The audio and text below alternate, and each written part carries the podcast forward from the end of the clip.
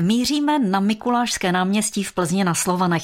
Vedle církevního gymnázia se tady nachází další gymnázium, které má zajímavou historii i architekturu. Víc nám k této stavbě řekne předseda spolku ze stínu Lukáš Houška.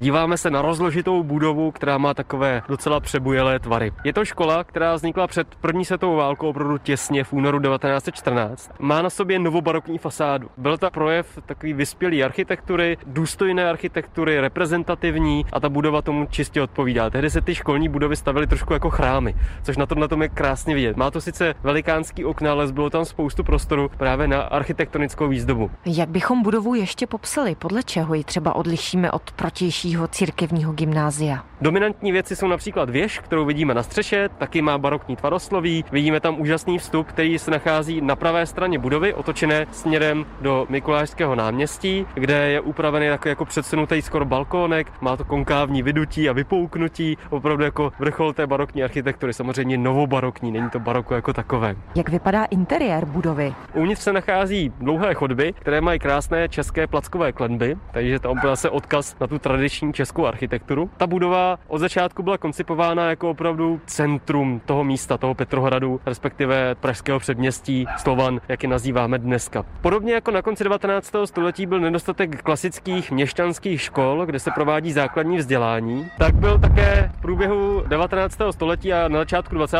století velký nedostatek českých středních škol a gymnází. A tady vlastně vznikla škola pro takzvanou druhou českou reálku. Je tam číslovka druhé, to znamená, že někde stála už první. Ta stála na místě dnešní pedagogické fakulty ve Veleslavínově ulici. Tohle je tedy vyšší odborná škola, dalo by se říci gymnázium postupové. Záměr postavit budovu vznikl už kolem roku 1906. A byl tam poměrně dlouhý vývoj od návrhu budovy přes drahý projekt, nedostatek peněz až k samotné realizaci. Každopádně budova byla otevřena v roce 1914. Byla postavena za 16 měsíců. Neuvěřitelné jako rychlost stavební dneska naprosto nepředstavitelné i s tou kompletní výzdobou. Součástí školy je například i botanická botanická zahrada, která funguje dodnes, nachází se v zadní části budovy. Kdo je autorem stavby? Autory jsou Ferdinand Havlíček a Rudolf Kříženecký. To jsou měští architekti, kteří působili v Plzni. Známe některé osobnosti, které absolvovaly tuto školu. Má spoustu jako význačných jmen. Asi nejdůležitější je Karel Farský, reformátor české církve, byl to geograf, historiograf, mezi možná pro současníky známější, pak to byl třeba Josef Skupa, známý loutkář, autor z Pejbla